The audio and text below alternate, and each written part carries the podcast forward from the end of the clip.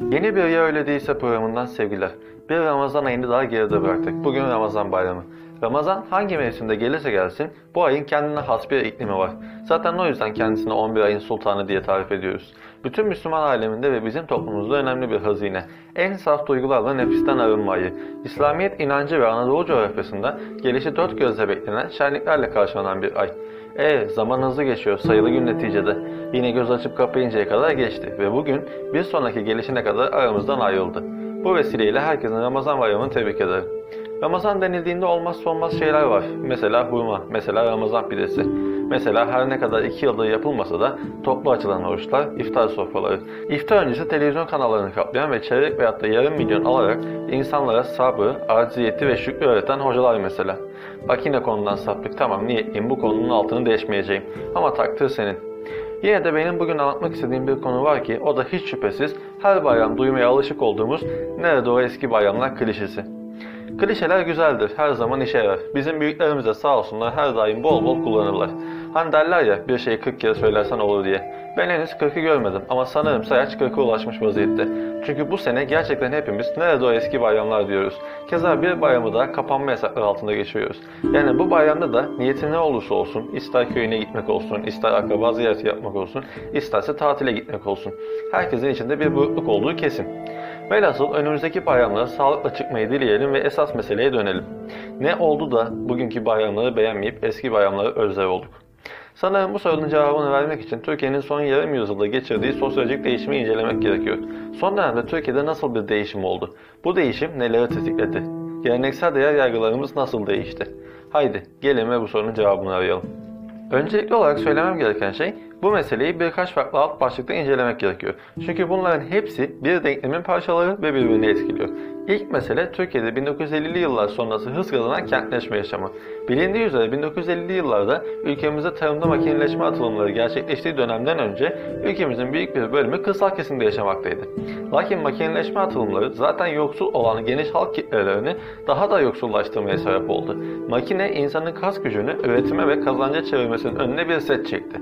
Üstüne de halkın toprak sahibi olmak yerine olanlara hizmet ettiği yani diğer bir deyişle de Cumhuriyet ideolojisinin temel fikir taşlarından birinin gerçekleştirilemediği için halen ağalık ve derebeylik düzeni devam ettiğinden dolayı Anadolu topraklarında halk büyük işletmelere yani şehirlere gitmek zorunda kaldı. Zaten bugün de değişen pek bir şey yok. Bir İstanbul'un nüfusu neredeyse tüm Doğu Karadeniz nüfusuna eşit vaziyette. Peki gitti gitmesine de acaba refahı bulabildi mi? Gerçekten kırsal yaşamdan daha iyi bir hayat standartına erişebildi mi? Sanırım bu soruya evet demek kendimizi kandırmak olacak. Şehirde onları bekleyen ve ne yazık ki süre gelen yönetimlerce desteklenen özel işletmeler sağ olsun bireyleri düşük ücretle sınır tanımaz iş koşullarında çalıştırmanın yollarını çok güzel bir şekilde bulduklarından dolayı kent yaşamına geçen halk için pek de değişen bir şey olmadı. 11-12 saate erişen ve ücreti verilmeyen çalışma koşulları bir yanda, trafik çilesi bir yanda derken insanlar günün yarısından fazlasını iş için kullanmak zorunda kalıyorlar. Zaten tüm kırsalına gelen göç dalgasıyla birlikte kentler daha da keşmekeş bir hal aldı. Yoğunluk, trafiği, iş gücünün değersizleşmesini, insanların yoğun kaygı duymasını, özetle stresi tetikleyen bir numaralı etken oldu. Yani demem o ki kent bireyi daha da kötü bir hale getirdi ve bu her geçen gün devam ediyor. İçinizden iş kanunu var. İnsanlar nasıl oluyor da karşılığını alamadan fazla çalışıyor dediğinizi duyar gibiyim. Evet ülkemizde 4857 sayılı iş kanunu var. Ama mesele iş için bir kanunun olmasında değil, mesele bu kanunun uygulanmasında ve denetiminin sağlanmasında. Peki bu konuda Türkiye'de sistem nasıl işliyor? Bir iş yeri tarafından şikayet edilir ve denetleme altına alınarak gerekli işlem yapılır. Günün sonunda iddia yani şikayet gerçek ise işçinin hakkı devlet mercileri tarafından ödettirilir. Şimdi baktığınız zaman yalnız giden bir şey yok diye düşünebilirsiniz. Ama dikkat edilmesi gereken nokta işçinin şikayetçi olma durumu. O zaman hemen şu soruyu soralım. Kaç tane işçi işten atılma korkusu yaşamadan iş yerine dava açabiliyor? Ya da bugüne değin kaç tanesi açtı da hala aynı iş yerinde devam ediyor? Bakın ben bu soruların ülke genelindeki istatistik oranlarını bilmiyorum. Ama yakın çevremde gördüğüm kadarıyla görünen köyde kılavuz istemiyor. Kaldı ki bir tane dahi hakkı yenilen bir işçi varsa orada sistem çökmüş demektir. Ve net bir şekilde söyleyebilirim ki var. E hal böyle olunca da giderek baskı sağlaşan kent yaşamı bireyi kendi derdinden başka bir şey göremez hale getiriyor. Bayram mı? Hak getirir. Kesin bir şey var ki kent yaşamı insanları birbirinden uzaklaştırdı. Sanırım gerçekten de gözden ırak olan gönülden ırak oluyor. Pek emin olmak istemesem de başka bir kalıba da bağlayamıyorum. Gelelim ikinci hususa. Kent yaşamı bireyleri birbirinden uzaklaştırdı da ne yaptı? İnsanlar zaten kısıtlı zamanlarında oluşan boşluğu nasıl doldurdu? İşte burada biraz daha geriye giderek emperyalizm ve küreselleşme kavramlarına bakmak gerekiyor. Çünkü bugün Türkiye'de şirketlerin büyük bölümü ya direkt doğrudan yabancı yatırım ya da doğrudan yabancı yatırımı yüklenici işletmelerden oluşuyor. Küreselleşme kavramını inceleyen 3 ana akım mevcut. Hepsi de farklı bir tarihi temel alarak küreselleşmenin başladığını öne sürüyor. Benim daha yakın bulduğum akım ise 1973 stagflasyon krizi sonrası yayılım gösterdiğini dile getiren akım. Hani daha önce demiştim ya 1980'ler döneminde özelleştirme çılgınlığı yaşanıyordu tüm dünyada diye. Baktığım tabloda bu dönemden bu yana süre gelen bir şirket sevdalılığı var ve küreselleşme 20. yüzyılın son çeyreğinden bu yana giderek artan bir şekilde şirketler üzerinden yayılıyor.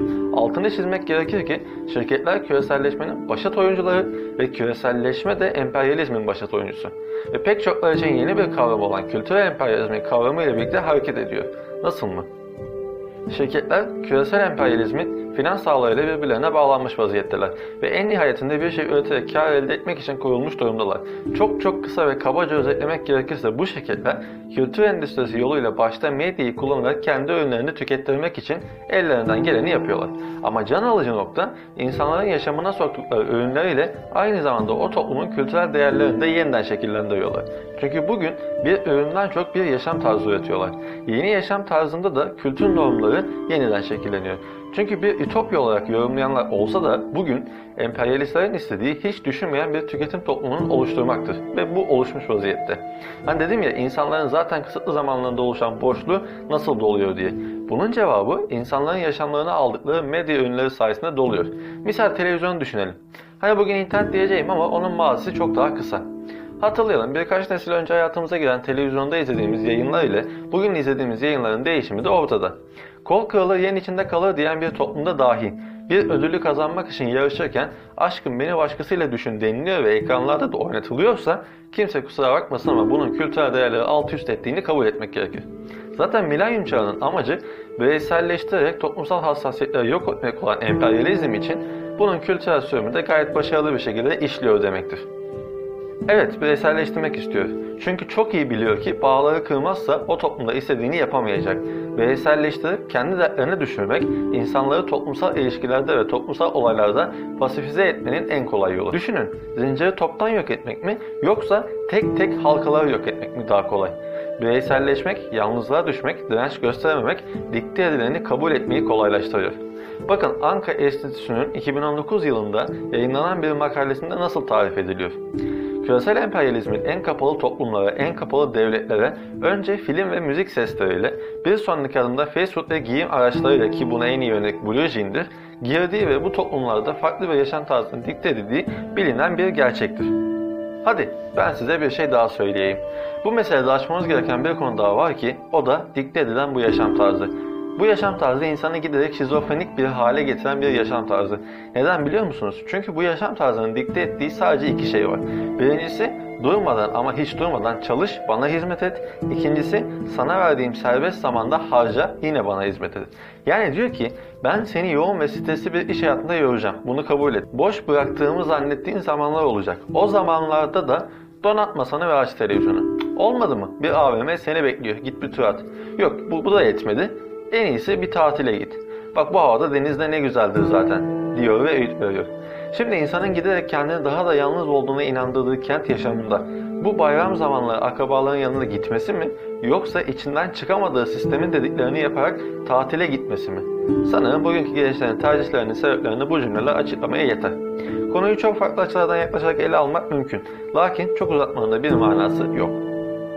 İşin aslı birazcık da iğneyi kendimize çuvaldızı başkasına batırmak gerekiyor. Bakın teknolojik konularda küçükler büyüklere, dini ve bağlantılı konularda büyükler küçüklere örnek olur. Ve böylesine bir sistem varken neden hep küçüklerden bekliyoruz? Sistemin içinde kaldığı halde unutmaması için elimizden geleni yapmıyoruz. Ama bayram gelince boş versin tatili yanımıza gelsin diyoruz. Kabul etmeliyiz ki bu da yapmacık geliyor, samimi gelmiyor. Bugün halen benim dahil yaşadığım coğrafyanın her bir yöresine özgü güzellikleri olan kültürel değerleri varken ve bilmiyorken büyüklerimizin de bunları bizden beklemesi tuhaf. Tabi aynı şekilde benim de yaşı benden küçük olanlardan beklemem tuhaf. Bu durum abes kaçıyor. Yine lafı uzattım ama son olarak acaba bu pandemi koşulları bizi yeniden eski değerlerimize götürecek mi? Bazı unutulan şeyleri hatırlatır mı? Dilerim öyle olur.